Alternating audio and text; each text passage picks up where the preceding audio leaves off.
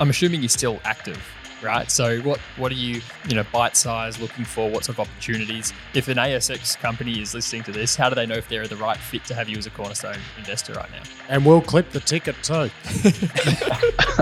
We'd love to be in copper. Um, we feel that we're sort of incomplete on the energy transition spectrum if we're not in copper. The problem we have with copper is obviously projects are much bigger. Um, so the kind of tickets that we do, 75 to 100 million, doesn't get us necessarily what we got into gold. I can think of one that, and it might be a bit reminiscent. There's a bite-sized stake you could take in a copper company called AIC Mines, and it's run by Aaron Colleran, who was doing the deal when La did the deal with Evolution. so yep. blast from the past, you can get copper exposure on the ASX that way. Small bite size. that, that's right. You're right. Right, g'day, Money Miners. Special one for this Friday, last day of the financial year, and whoa, mate, we thought we'd uh, spot it up. We're heading way overseas. We've synced up 10 a.m. London time, and there's a bit of an Aussie feel to it. We've got the La Mancha team with us. Uh, my good friend Graham Crew and CEO of La Mancha, Karim Nasr. Thanks a lot for jumping on the show, guys. Really appreciate it. Yeah, thank you for inviting us, guys. I should I should have let you all introduce yourself. It might have been easier than me attempting to do it. no. Welcome to Money of Mine, lads. Yeah, it's great. It's great the way this um this arrangement came up. We found ourselves on the podcast in recent episodes uh, talking about La Mancha a couple of times, which um, you know the you guys have popped up recently with the big deal uh, with the with the Brazilian assets, but we were also uh, talking about some historical context in relation to the the, the deal with Evolution um, back in the day as well, and that came up in a recent episode too when we were talking about deal structuring with Mr. David Flanagan. So it's it's great that we're um, on the phone and, and talking today. I hope we get to cover a lot of ground. You're a pretty active fund these days, playing in the battery metals space, and we're pretty interested in the way you're thinking about commodities, the world of investing, mining companies, and everything like that.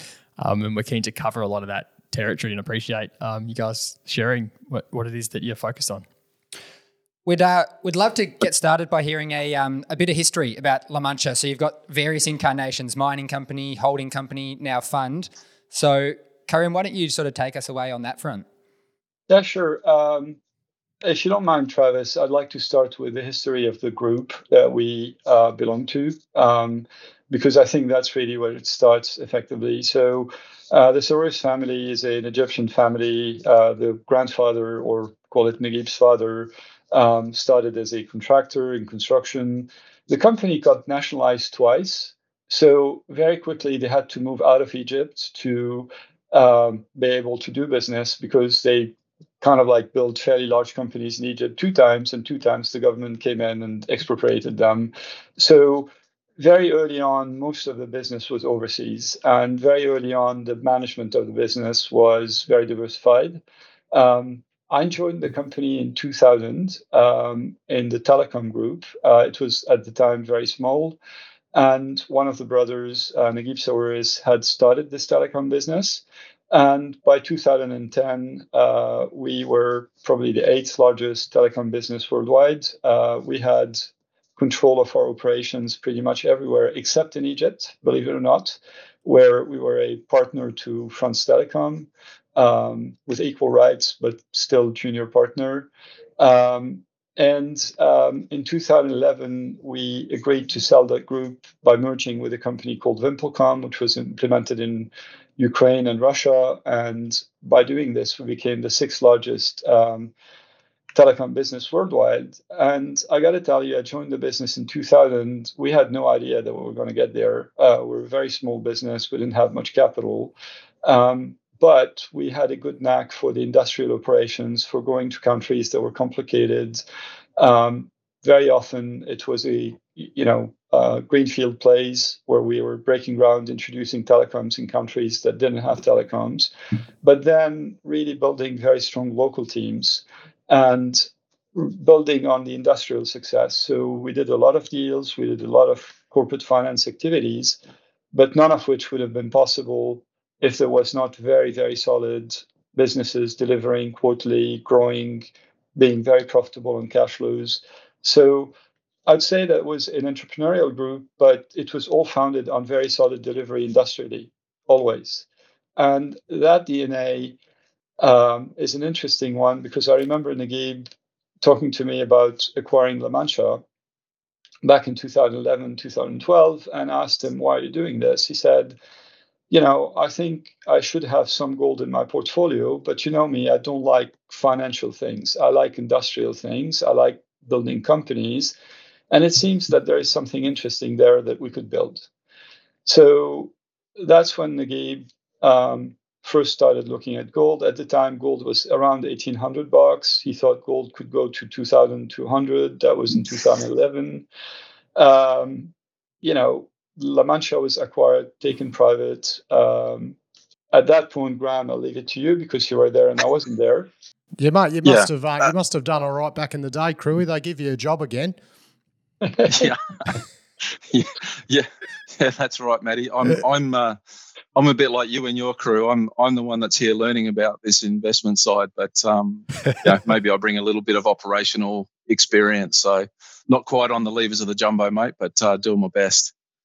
Yeah, I, I, and I think um, I think JD the the thing that Karim's alluding to there. When I mean, I remember the first meeting I had with Naguib was was I, I don't want to buy gold for eighteen hundred dollars an ounce and leave it in a bank vault. I'd rather buy it for thousand dollars an ounce and produce something and grow something. So, um, and, and, when they came into La Mancha, we were majority owned by Areva, so we couldn't. It, it, was difficult to get decisions. We were a small part of a very large industrial uh, group, and we were a joint venture operation for, in Australia. So, fifty-one forty-nine joint venture with um, oh, Dioro, Avoca, which um, this is this went is on the to Frogs become, Leg asset specifically. Yeah, Frogs Leg. That's right. Yeah, yeah. that's right. Which, yeah, gold mining Cal- near Kalgoorlie.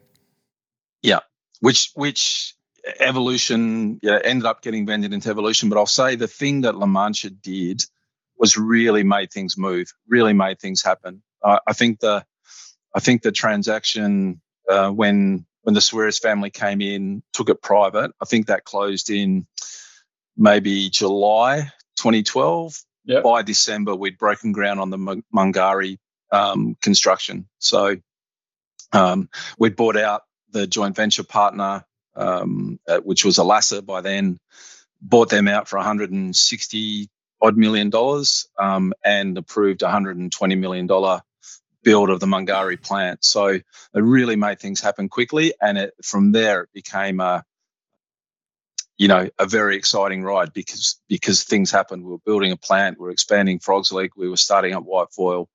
Um, so so so what I saw was La Mancha making things happen. And and you're right, Maddie. Like I'm I'm back here now, and that's that's the exciting thing for me is you know what how we can help um, how we can help things happen, how we can catalyze um, things through our investments. Crewy, run us through what what were the assets of um, of La Mancha at that point in time? Obviously, they, they picked up Frog's Leg. You know, they picked up um, you as an individual. That's an important asset. To oh, get, what an what asset! Are, That's what, what, are the, what are the other ones? Global one in demand. That one, the Grand well, I, I think I think you're spot on there because the, the main asset they required was a good team, right? Yeah. Whether in the mines or also uh, the corporate level. Uh, obviously, I say yeah. good team because I wasn't there. Uh, I was actually because I had been in the group for so long. I was watching. Some of my former colleagues went into the company, which is a typical Naguib thing. When he finds good people, he'll kind of like um, cross pollinate. Um, you know, across industries, across businesses. And um, and that's why we're also quite keen on working with people who've worked in the past we can trust. It's um, you know I'm not going to say it's a family business, but there's a there's a family feel in the sense of you kind of check out, come back, um, do other things with your life, come back. So so it's quite interesting. So with your question on the assets, there was obviously Mungari, there was the Hasai mine in Sudan, of which we had a minority stake in two. And then there was the Ity mine in Ivory Coast. Um, and in, in all cases, we had complicated shareholdings in the mines. So a lot of work was done to clarify, take control of those mines. Uh, we acquired a 10% stake in Hasai, which gave us majority control. It took a long while to convince the Sudanese government to give that that control that we needed to be able to change things. While La Mancha was a private company from 2012 to 2015, um, effectively gold went from 1800 to about 1100, but we sure. had done a lot with the assets. And it'll come back later when we talk about the cycle and how do we make money through the cycle. It's really at the drill bit. It's really by building stuff. Um, it's industrial. So, mate, you went from industrials that, that, to, to mining. I hope you, I hope in your valuation methodologies you stop valuing things using a terminal value. well, we don't actually because that's the upside, right? That's oh. where you oh. make a great investment. So yeah. you got to kind of value stuff that you can see. You take the appropriate amount of risk. You also need to see what else could be. But if you really want to make good returns, you've sort of got to. You shouldn't pay too much for that, right? It's it's a really important thing, which is it, it takes a very difficult effort to get the plan working the plan that you know, right? Mm. So to bank on the upside beyond that is, you know, it's a secondary thing somehow. Mm. Um, so we can get back to that, but but sort of long story short, maybe to continue with the history. Um, what happened in 2015, I think what really created the catalyst for the company to change was we were going nowhere in Sudan with respect to the ability to finance um, effectively building on that super large VMS. It needed at the time probably around 400 million of capex, and the Sudanese wouldn't put a penny into it. So eventually, again, it was Naguib at the time. He said, I'm going to make them a proposal. Either they buy us out or I buy them out uh, for the same amount. And uh, it was almost like a shotgun thing. He went there, said, you know, I'm offering to sell it to you, or if you don't want to sell it, sell me your stake. Um, so they decided they wanted to buy it from us. And the big miracle is they paid us. Uh, so all of a sudden, we had two assets on two different continents. Um, and we had a hundred million bucks, and the sector had completely collapsed. So we were in an interesting position where we had assets where we enhanced the value of those assets. And then on the other side, we had cash, which was very valuable at the time. And so um, Seb and Vincent Benoit, which is one of our partners today, uh, went on to a kind of search in Australia. And um, I think spoke to a bunch of people, Northern Star, Evolution, others. And we kind of clicked with uh, Jake and his team and uh, we eventually, um, I mean, Graham, you can add more color, but we eventually agreed to vend the asset in and provide him with cash. And I think that's a decision we never regretted going forward because they did a beautiful job with it. Mm. It was Graham, a really transformational, you know, deal for, yep. for evolution at the time. But you know, I imagine being on the other side of it, a pretty transformational deal too. Yeah, and so once we did that, um, basically we only had Ity left, and we did something that not a lot of juniors do, which is harakiri and say, okay, um, we couldn't become that next level intermediate, blah blah blah that you see on every pitch book. It's actually more interesting for us to um, effectively vend it into somebody that can have a scale effect, that can have a cash flows that will allow us to to actually build the asset. Um, and and that's what we did. And uh, we did acquire a 33% stake in Endeavour Mining. Um, it's also something we never regretted because it was a fabulous platform, especially that our guys went there uh, with amazing talent and grew the business to the, where it is today. So you've you've ended each of the assets, the ivory assets, into Endeavour, obviously, and then the yeah. Aussie ones into Evolution. What's the sort yeah. of thinking? You held both those stakes for quite a while. The Endeavour ones you guys still hold but the the evolution one has been sold down. What was the sort of thinking? Was that more just on what the the assets are currently sort of valued at? Or? Interestingly, on paper, the two companies kind of have similar DNA as well. Like they're very active in M and A. Yeah, multi asset companies, yeah. obviously in different jurisdictions. But yeah, yeah, I'd love to hear your your thoughts on that, Karim. Yeah, so on that one, it's really an interesting one because I people say they've been very active on M&A. It's a little bit like our telecom group. We I mean, uh, it, it's beyond active. We're constantly buying and selling stuff. But but the reality is where we really create value was by taking things we're buying and transforming them, right? So, so the value creation is never with the M&A. It's really acquiring things that you can take to another level somehow. And sometimes you need to have a scale effect so that you can do that. I'll, I'll give you an example. If you take Ity's valuation today in the sum of the part of Endeavour, our deal was a very bad deal because we contributed Ity, I think, at the 60 million bucks valuation. Um, today is probably more like 12, 1.2 billion to 1.5 billion, and and it's an asset where we still don't see the end of it in terms of my life. Um, so interestingly, you could think we made a bad deal, but the reality is we would never ever have been able to bring Ity to where it is today if there wasn't a platform which had cash flows which enabled us to finance it uh, with debt and non-dilutive way, and effectively to have the talents and the people that would stick to the company for a long tenure to build it. So, in reality, we think that you need the ecosystem, you need the scale, you need the breadth, you need the de risking by having multiple assets. You need to be able to sort out your problems um, sort of like under the radar. Um, interestingly, I was talking to Jake about it. And if you look at uh, evolution through our tenure as shareholder, there was always something not going right, right? But there was always a couple of things that were going right so that people could be focused on the things that were right. And nobody had to kill himself to sort out a, a problem uh, which should have in a single asset. So I think this, the secret sauce in it was really to get into the platforms, um, to have the people, to have those mix of cash flows and prospectivity, um, to be able to multiply exploration spend. I think we multiplied exploration spend at Evolution by five uh, after we arrived, and Endeavour by three.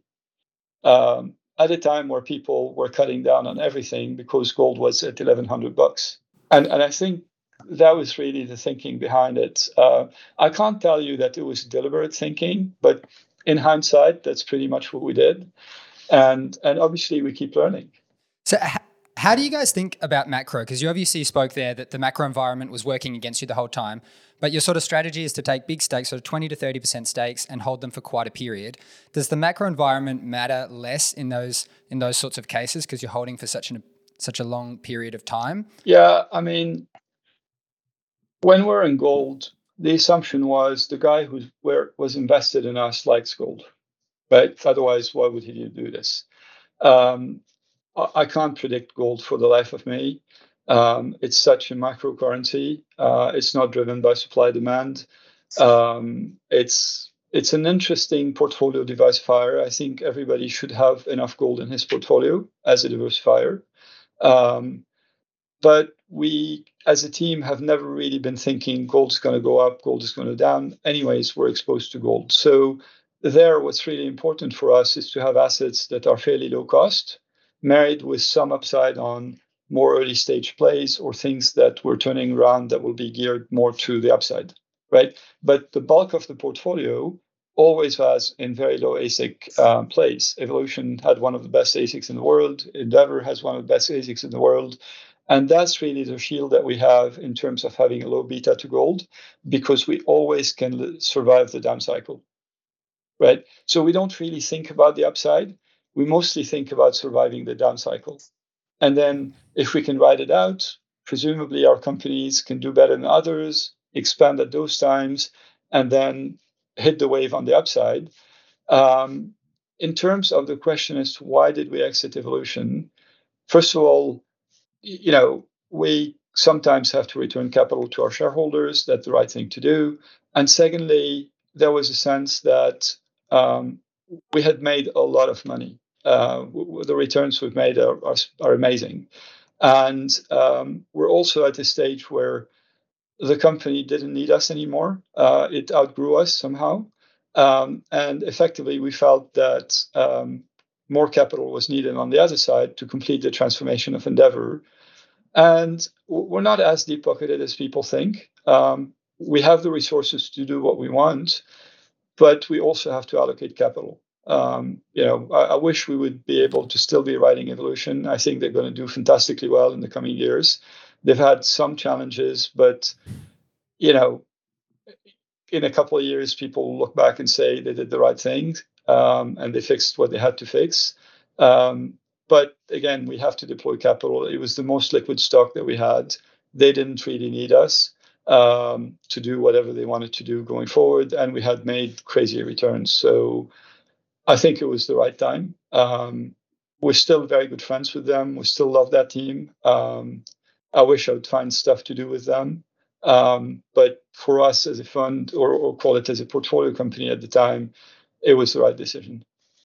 Now, Crewy, I want to ask about, I guess, your role in the company at the at the moment being a lot of experience in Africa and Australia. I guess, are you providing a bit of eyes and ears for potential opportunities down under? You're you still sniffing around this side of the world, or yeah, tell us about what you're up to, mate. Now in your La Mancha round two mainly by listening listening to the Money of Mine podcast, Matty. If I'm honest, but happy uh, to be of service, Cobber.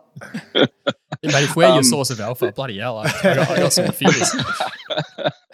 no, um, I mean, just just back to the point about the macro environment. One of the mantras here is we don't bet on price. You know, so it's it is always about the you know the fundamentals of the business, of the geology, of the operations, and of the team. Uh, so I think that's that's my main role here, Matt. To bring draw that back to your question is, you know, going in and looking at things, whether it's a portfolio company or or a potential investment, you know, providing that uh, guidance around due diligence, around you know operational challenges, uh, around opportunities within those operations. So um, I do keep my eyes and ears out for things, but but my role is more around that kind of adding that kind of operational, technical um, experience and expertise, if you like, to you know to support the investment team. And, and you know, we, and we've got a great team. You know, it's it's a small team, but we've got some uh, some good technical support and some really good um, investment managers. You know, doing the doing the analytical business. Uh, you know, looking at the models, etc. So um, it's just about providing a few grey hairs, really, if I'm honest. What um what about your time in Africa, mate? Like all the time you did working on the shop floor there, does that when you're in this sort of role, is that pretty valuable experience looking back on it? Probably more than the Australian side. Oh, I think I mean I see that all as a as a progression, Matt. That it's all about leadership and how you engage with people to you know to build something and and and again, that's why I like the La Mancha story because it's always been about, you know, it's a it's a capital provider and investor, but it's always it's always been about backing a team, backing an operation. So, you know, I, I think you know what my time in Africa does is it, it gives you, you know, a little bit more diversity of you know working with different cultures, understanding different countries, you know, doing government relations in different in different places. You, you know, you get a you, you get a wide variety of of experience um, uh, between East and West Africa, but it's um, it, it's really about how you apply uh, management and leadership to to build really great businesses. Matt, maybe I can give you a small anecdote about Graham. Um, and and what I see is main, main added value is um, when we bought Golden Star, Graham was a friend of La Mancha, let's say, um, and uh, we asked him to get on the board. And I still remember one of my first, maybe my second meeting with Graham. And uh, obviously, we had done the typical diligence. At the time, the team was much smaller. What we did in diligence was a bit different um, and relied a lot on consultants. And um, at the Prestea mine, um, they had implemented Alimak, if you remember, Graham. Yeah, and I remember. Came back saying, "Yeah, no problems. They're going to be able to do it. They're hitting the meters. Uh, everything is fine." And then I sit with Graham. Uh, I think it was in Florida, actually, Graham. Yeah. And I ask Graham what he thinks about it. Says, "Well, let's see what happens when the trainers from Australia will leave, and and how they're going to hit those meters." And I think if you don't have the operational experience, if you're not a guy that has been on the ground managing people, understanding what you can get of each culture, of each management style, really understanding how a shift organization is going to have uh, impact on productivity. You can get all the consultants in the world, but you're not going to be able to really assess whether it works or it doesn't work. Our, our biggest problem is not building the Excels; it's really putting stuff that's realistic in them, and and not kind of um, get bogged into wishful thinking about what you can actually achieve. Crewy, I reckon your uh, Crewy, I reckon your career just really took off after that podcast you did with me a few years ago, mate. It seemed to all go great from there. And, and here again now, mate, you're pumping his tyres in front of his box. oh, mate, just flick, it, flick us that 50 later, Crewy. No worries, mate. I, I, I will. Uh, I will return that uh, can of emu export for you one day. Guys, I'd like to get into some of your more recent investments. So, one of the ones that Trav touched on at the beginning of the show is the investment in ACG, nickel in Brazil. So, firstly, how this one's sort of structured, it's not your normal 20 to 30% stake. It was $100 million on a roughly a bit over a billion dollar US deal. What, what's the sort of thinking and why the, the sort of, you know, smaller stake in this one? and the SPAC. We've got to talk about the SPAC. Everyone, everyone's excited about SPACs. Absolutely. Yeah. Yeah. So a couple things about it. The first one uh, is is we're going to be getting um, is roughly 17 and change stake, uh, because obviously out of the billion dollars, there's quite a bit of other pieces of capital, such as um, call it project finance and and royalties. Um, so effectively, overall, the equity is going to be around 600 million, and out of that, we have 100 million. So it's it's getting us about 17 percent. Um, we do get a board seat. Um, there is another element to it, which is we think there's a bunch of like-minded people around that deal, where increasingly what's happening with us is people are considering us as a cornerstone equity provider um, with with a real focus on the equity. Whilst there's other people who will be interested in other things, such as a um, an offtake, a royalty, a straight debt pieces, and they've been asked to provide equity in exchange for getting those bits. So there's increasingly really credible parties coming to La Mancha and saying, we'd like you to be at the capital of this thing with that thing.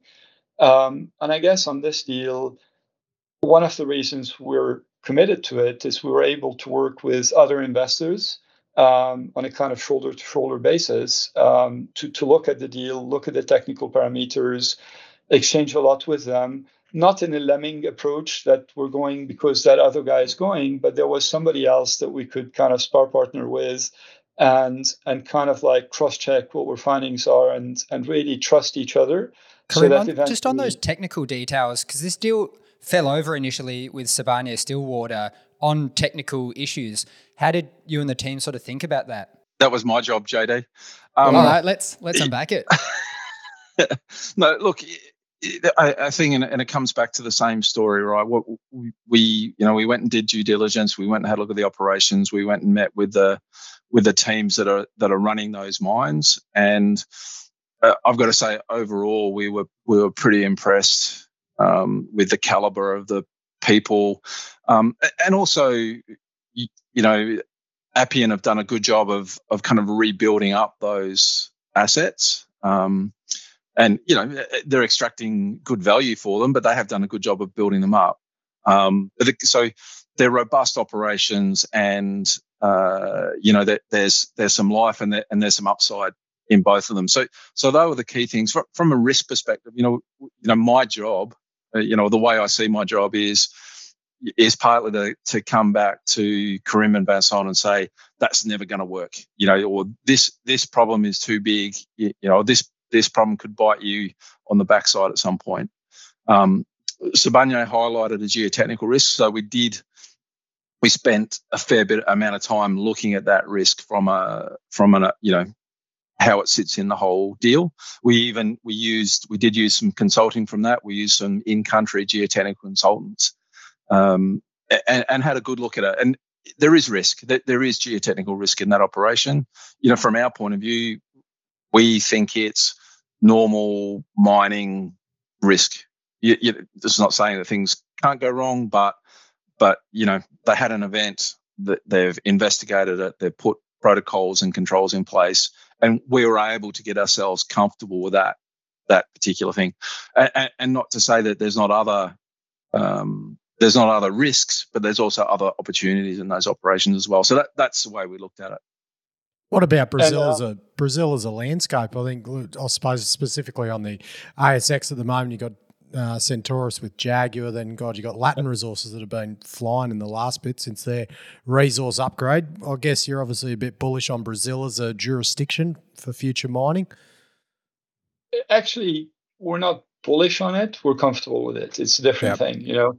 Uh, meaning we didn't necessarily seek to do the next investment in Brazil uh, because it's in Brazil. It just happened to be in Brazil. But if you think about the landscape, what does have Brazil have? It, it has very good geological endowments in multi commodities. It has amazing people that are world class in mining. Um, it's a really established mining jurisdiction in the sense that, yeah, things will go up or down a little bit in terms of um, legislation, but but it's fairly stable. It's a complex jurisdiction, so it's one where permitting is complex, um, social laws are complex, labor laws are complex, taxes uh, they're beyond complex. But if you're Brazilian, you live with this every day. It's like saying, is Brazil more complicated for permitting than America is or the United States is? In the US at the moment, you've got to go to 146 agencies if you want a mine permitted, right? So it is potentially, yeah. It's mm. all about having the right guys mm.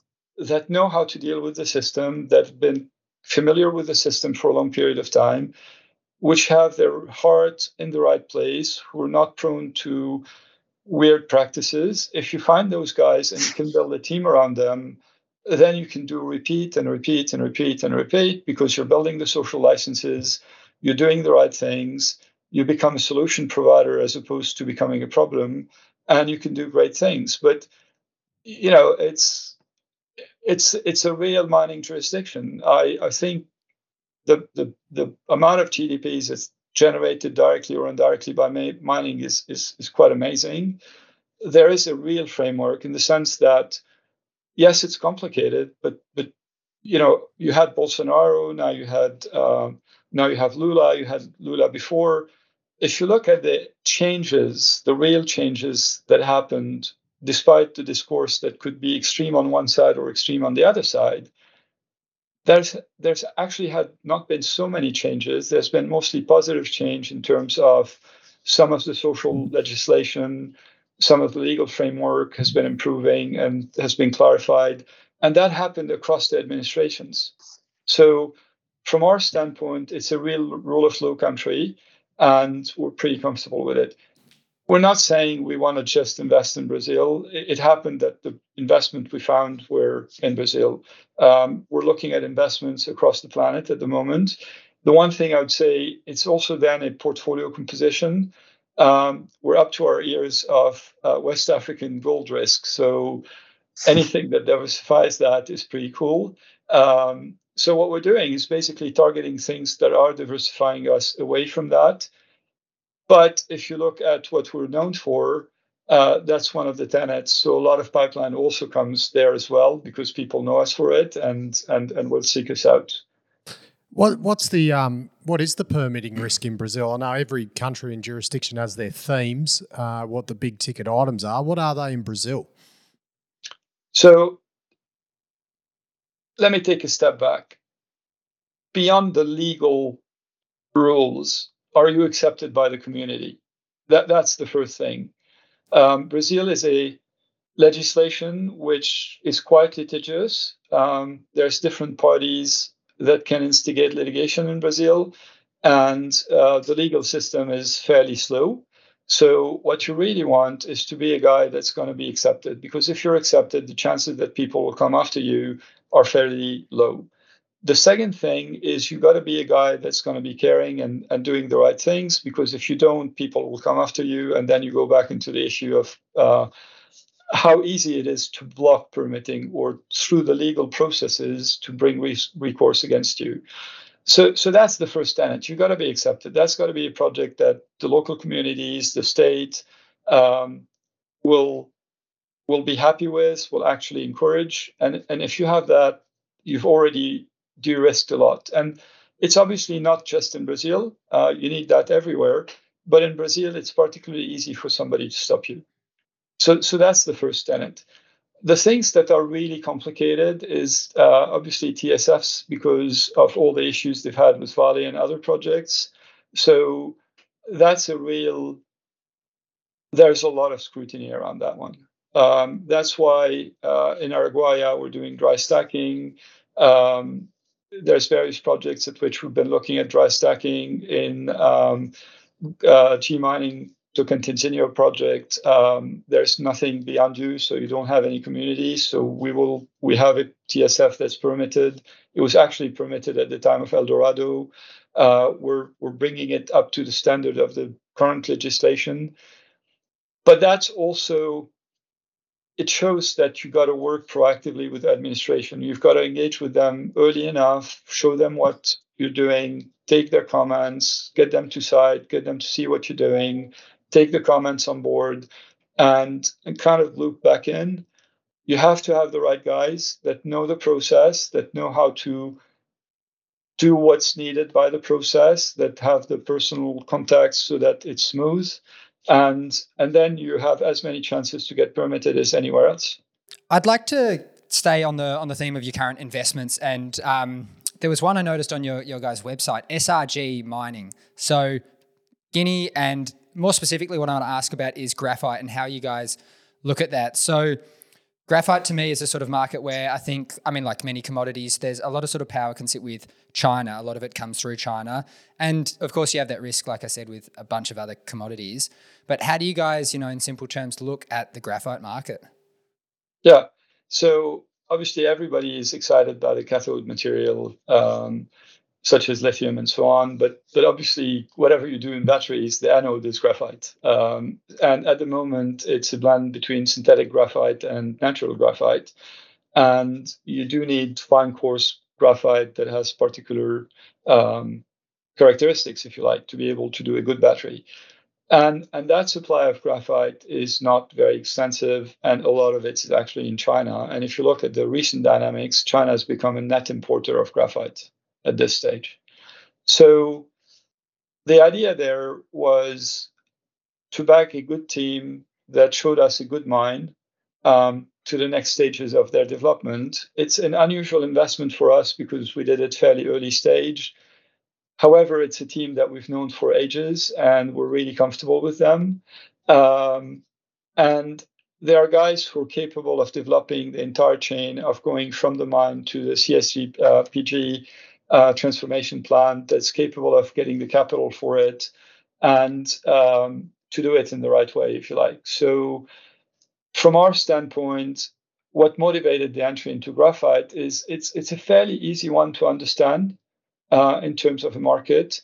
Uh, it's not going to be necessarily prone to technical disruptions.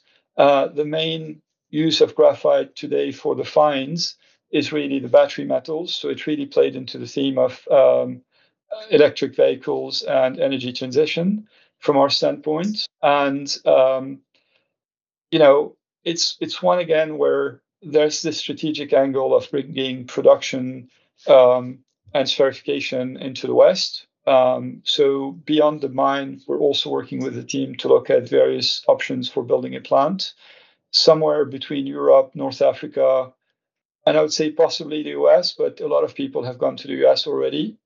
And there's quite good reception in the various countries that we're engaging with um, for projects. Um, it's a long ride. So we know that that investment, we're just at the kind of like very beginning of it. Um, but again, as I said, the mine is a good mine. The, the particulars of the graphite we'd be producing are really the one that people are looking for.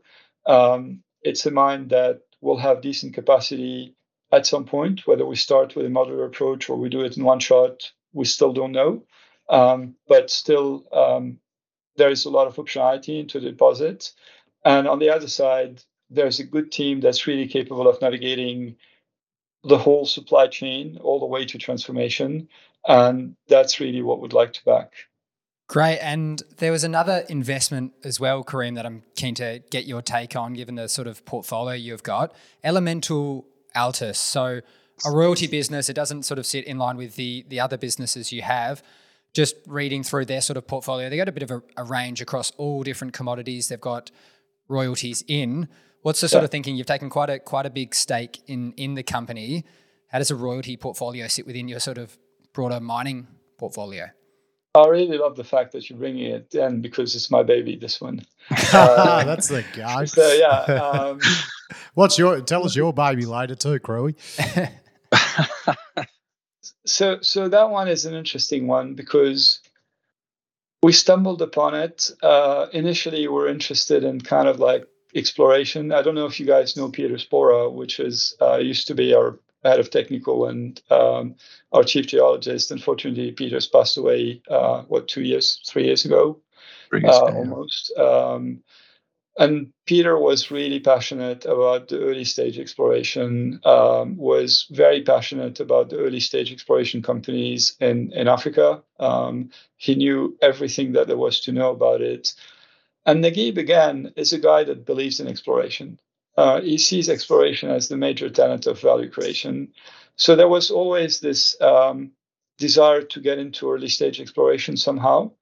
But what was not really working for us was to have, um, call it this portfolio management team that was focusing on, call it the corporate finance, looking at bigger opportunities, etc. And then on the other side, going running a on the ground exploration program.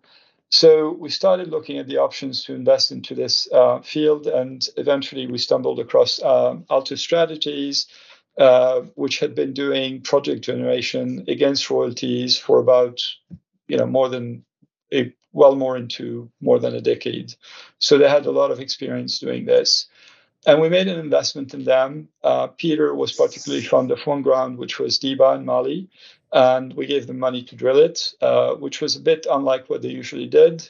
Um, and then at some point, I got on the board and, you know, it was fairly successful. And then went to Steve and said, Steve, you're working on generating royalties but you don't have any paying royalties. How about buying them? Uh, and Steve goes, Well, yeah, why not? Would you back us up to do it? And I said, Yeah, uh, that's, you know, it'd be good that you have some stuff in portfolio. So we kind of did what La Mancha does. Um, we dived into the sector, started looking at it, spent quite a bit of time before we made the first investment, which was a royalty into Caserones, which was recently acquired by the Lundins. And what we loved about royalties is really the ability to capture top line revenues and have that exposure, but still be exposed to the upside on the geology and mine life and in mine life extensions. Um, obviously, you've got to look at assets that can give. Um, you have to see that upside that you don't price in, which we discussed earlier, but you're not exposed to, call it the down cycle on on what it does to your margins. Don't forget, if your AISC is 12, 1300 bucks and gold price goes to 100 bucks, your margins down to 100 bucks. On the royalty side, you don't have the same effect. Your revenue is going to come down, but you survive somehow. So it's really something that we got intrigued and interested by. Um, it's a good diversifier from our standpoint because we're taking mostly equity risk. So to a certain extent, it was good to have a something that allows us to look at different pieces of capital. So we work a lot with Elemental on pipeline generation, where let's say ideas are going to come to us or to them, but it's on the wrong side of the spectrum uh, of the capital structure. We can then pass it on. We can work together. Um, sometimes there will be plays where if somebody is selling, call it equity, but also royalty, we can play on both sides. And if you look at the interesting part is if you look now at the spectrum of who's doing what, increasingly you see people playing across the capital spectrum. And what we didn't necessarily want was to have royalties inside the fund or a royalty fund or something like this. We felt the best way was to do it with a team that we like and we've, you know, earned the trust of. And interestingly, we were able to grow the company fairly quickly by doing a combination um, where for once you didn't really have social priming, you didn't have kind of ego stuff in the way. Uh, and it was really nice thing to be able to work with because the sector is quite particular in terms of the motivations for M&A or, or lack thereof, if you like. So in that case, there was a very like-minded two sides teams that merged and combined really easily, and they're now working together. And we we we don't regret that merger for one minute. Crewy, what's your one, mate? Where's your little soft spot in the La Mancha investment portfolio? I, mine, hundred percent, Matty, is the existing portfolio companies. I, I, I just really enjoy working with you know management teams and you know learning about what they're doing and how they're approaching things, and you know hopefully giving them a few nuggets from my experience as well. So, um, I, I, I like the portfolio companies, and but the other thing that's really interesting for me is you know working with guys like Karim on the investment side and understanding it not just from the from the operators turning big rocks into little rocks, but you know all, all of the other things we need to look at around you know what's it, what's our exit strategy going to be? What's you know what's our development strategy going to be? How can we how can we you know on the industrial side that Karim talks about? How can we what things can we look at putting together? Portfolio management that that side of things. So um, for me, it's more about um, yeah learning and contributing where I can. Exit strategy is an interesting one because you know I've listened to other fundy chats and people have some people have said we've gone we know the exit strategy before we even take the investment. I guess in this mining environment, how does how do you look at the exit strategy from all these positions, or does it change all across the world? Yeah, I mean, I think when we go into something we start with the fundamentals. So let's say we're going to invest into a pre-production construction project in a single asset. Um, what we'll try to think about is once it's built, is it going to be valuable to someone for strategic? If it's not interesting to someone, what kind of liquidity could we hope for? Um, and, and so we're going to start playing scenarios in terms of where the company could be at in five to 10 years and do we believe that that asset is going to be really meaningful to someone? Or conversely, is there enough into that group so that it could act as a consolidator? Uh, but but we're fairly agnostic. I mean, for us, consolidation doesn't mean that our name's got to stay on the door. What it really means is that at some point you get into objects that are sizable, in which you could diversify, uh, sorry, divest a stake of a couple hundred million dollars uh, within six to 12 months to 18 months. You know, that's the other thing about our fund is we we have terms with our shareholders where we can take our time in building a stake, but we can also take our time exiting. So we do play quite a bit of scenarios. We try to look at one that is somewhere in the middle in terms of how optimistic it is, and we base our base case on that.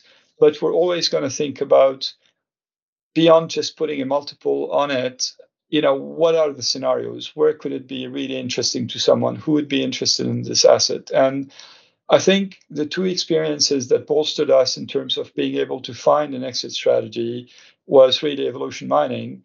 Uh, before I could go to people and tell them I, I have a fund where I can offer you some liquidity within reasonable terms, uh, we went through the experience of getting rid of about a billion five of evolution mining stock uh, within about two years, where during that time, the stock kept outperforming its peers and the index. So we did manage to get out in a safe way where it was considered for Endeavour for evolution and where we never really put pressure on the stock unduly during that period of time.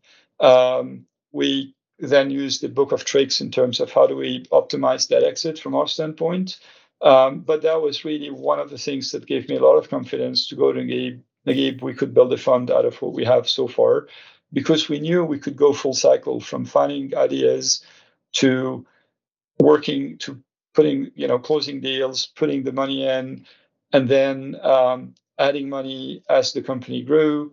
And then at some point, we've done our job. The company is kind of like matured and is a big guy now. They don't need us anymore we need liquidity, we can exit. The second one that was pretty interesting was Golden Star, where I think we acquired Golden Star on the theory that we could basically build a multi asset platform and replicate what we'd done with Endeavour in a different region of Africa.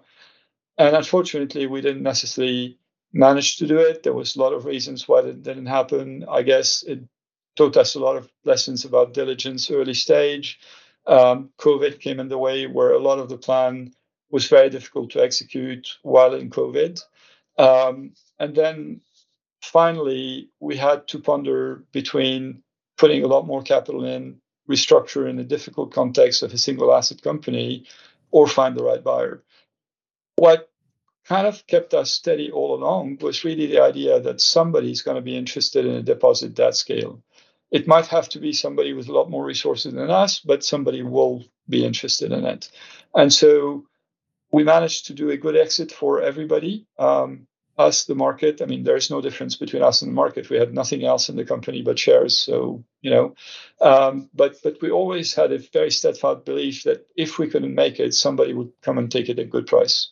Karim, I'm pretty curious. Um, you know, you've you made a transition from telecommunications to active gold management to minority stakes to battery metals and um, and recently royalty royalty dynamics as well. Like, I'd just be curious now that you've got a bit more of a broader mandate.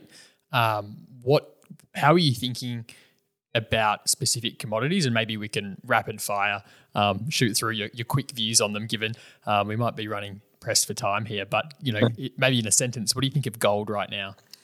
So the great thing about being from a telecom guy moving to mining, I could kind of squarely say I don't know and have no clue where gold is going to go to.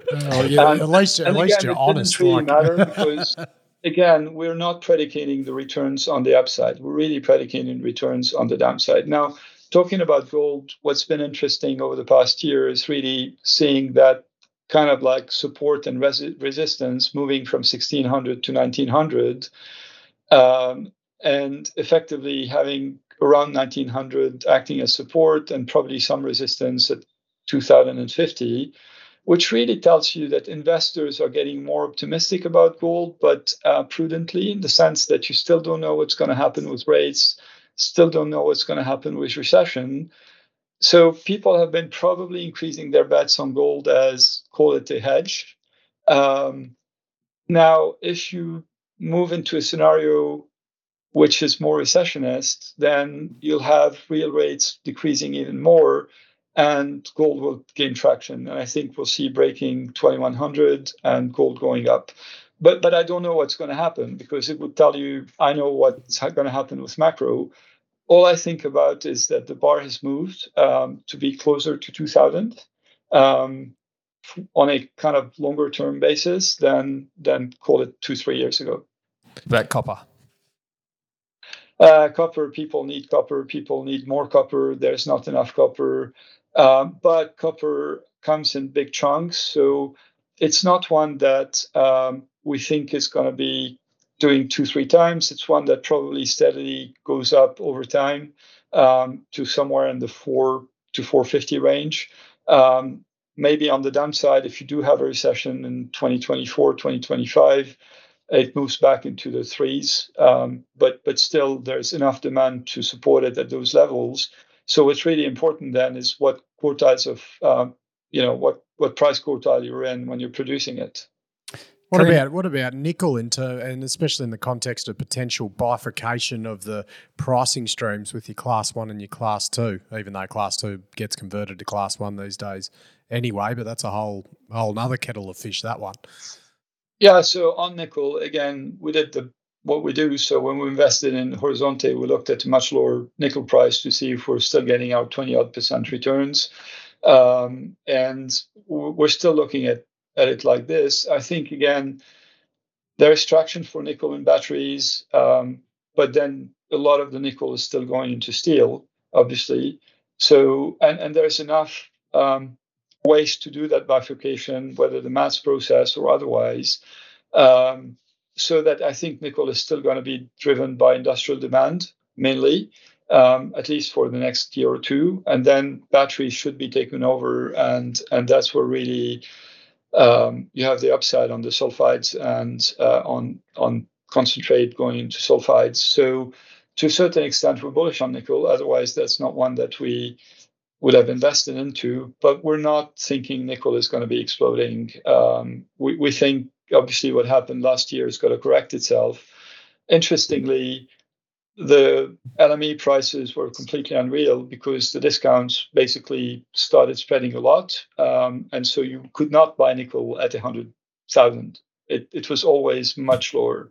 And what's happening now is, although the spot price is going down, um, the discounts are going down, and you're going back to a situation, call it pre uh, the short crisis, where where the market is is kind of like getting back to a real price, uh, which actually makes our life easier uh, in terms of being eval- able to evaluate stuff. Karim, how about lithium? I don't know. Uh, so we've been looking at lithium a lot last year and this year. Obviously, when you see it run, you say, "Shit, I should have done something." um, you see it coming down, you say, "Ha, I, I dodged one." Um, the two parts to it is yes, the demand is going to be going multifold, but on the other side, there's so much lithium at natural state. There's so many people who are bringing up restart projects or new projects with brines, with hard rock, uh, with clays, etc., etc. that in my experience, um, you might still have upside, but at some point it's going to have to correct, and then maybe you regain a normal trend. What we really don't like is volatility. We'd rather see something not double, but kind of stay steady and grow slowly than something that's going to be exploding. And, and then lastly, if I may, what I really think about is having enough of each of them to hedge myself. Um, and, and, and, lastly, um, Karim, just to wrap things up, I'm assuming you're still active, right? So what what are you, um, you know, bite size looking for? What sort of opportunities are there? Any, you know, uh, if you're if, if an ASX company is listening to this, how do they know if they're the right fit to have you as a cornerstone investor right now? Okay. Um, and we'll clip the ticket too. yeah, the, the first one is our, our, our main priority this year is to put more capital into the new cohort of investments we've done over the past two years, uh, whether to help them um, add more exploration, find a second asset, um, do the stage two at Horizonte, um, Elemental, if there was another transaction similar to what we've done, or for organic purposes. That's my priority. That, if you like, where I told my bosses that this is where I'd like to be rated. Um, that's my first one. The second one, we'd love to be in copper. Um, we feel that we're sort of incomplete on the energy transition spectrum if we're not in copper. The problem we have with copper is obviously projects are much bigger. Um, so the kind of tickets that we do, 75 to 100 million, doesn't get us necessarily what we got into gold. Um, but there's maybe different avenues for us to get into that kind of 20% stakes. Um, I can think of um, one that, and it might be a bit reminiscent. There's a bite-sized stake you could take in a copper company called AIC Mines, and it's run by Aaron Colleran, who was doing the deal when La Mancha did the deal with Evolution. so yep. blast from the past, you can get copper exposure on the ASX that way. Small bite-size that, producing that's right, asset. You're right, and, and I think there. I mean, it's it's been an interesting one because when I started with La Mancha, it was a bit of a back and forth as do we want to do anything else than gold. And for the first couple of years, I don't think there was enough institutional comfort internally between the principal, who really likes gold, the team, but also our knowledge of the sector. Uh, when we decided we want to be in copper, we started off by spending six months on uh, looking at the sector, um, engaging with companies. We had an incident where there was a company that we're pretty interested in. One of our major banks had to um, basically monetize a stake that they had lent money against in that company. They didn't pick up the phone and call us. And for me, it was the time where I realized we had to do a lot more outreach and tell people we're interested in copper. We don't just do gold. Um, you know, so so that's what it takes to actually for us look at new thing. In terms of ticket sizes, our sweet spot is anywhere between 100 and 125 million bucks. Uh, we'd like to get about 20-ish percent out of that. Could be a bit more um, earlier stage, could be a bit less. Uh, we're fairly agnostic. We typically like to get two board seats with that.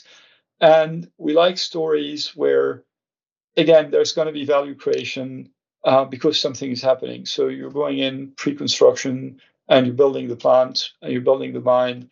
You go from what, 0.4, 0.5 to 0.9 times PNAV that's the kind of stuff we like. Uh, we like stories where a team has built something, they operate well, they're looking for the second asset, the third asset, and they need somebody to come and back them up to be able to do that acquisition. Give us a call. Um, stories where there's a slightly complex capital structure, we're pretty good at that. Um, so that's the kind of stuff. We're very good at working with other people. Um, on G Mining, we worked with Franco. On uh, Horizonte, we worked a lot with Orion, but we also worked with the bank syndicate alongside the management team. Um, obviously, ACG is really a story about working with Glencore, Stellantis, uh, the SPAC itself, um, and and being able to make things work. Um, so so that's the kind of stuff that we're good at.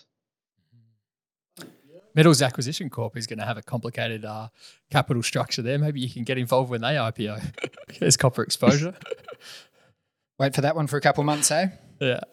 Beautiful. really appreciate your time, Graham and Karim. It's been great. Thanks, guys. I mean, it's really great to be thought of. Um, yeah. no, love it. I'm sure some of the listeners down here are going to love hearing about new, you know, new resource funds across the world. So thanks again for your time. We knew we knew when Crewy was sending us all these praise messages with that he was just fishing to come onto the podcast. it was pretty transparent. Money Mind debut, he's got it. he worked. I was just trying years. to get Karim on, Matty. Uh, just trying to get Karim on ah, fantastic, guys. And look, uh, all the best with the punting. It's uh, probably not too much punting when you're at your level, but um, hope it all goes well. And we'd uh, love to have you on again sometime. Yeah. If you pass by London, just uh, come and see us. Very much so, mate. Very Absolutely. So. We'll go, I'll come talk Lebanese with you. I'll see if I'll, I'll yep. have to all over it. Cheers, guys. Thanks, guys. Cheers, guys. Thanks very much, guys. Thanks. Bye. Bye. The information contained in this episode of Money of Mine is of general nature only and does not take into account the objectives, financial situation, or needs of any particular person. Before making any investment decision, you should consult with your financial advisor and consider how appropriate the advice is to your objectives, financial situation, and needs.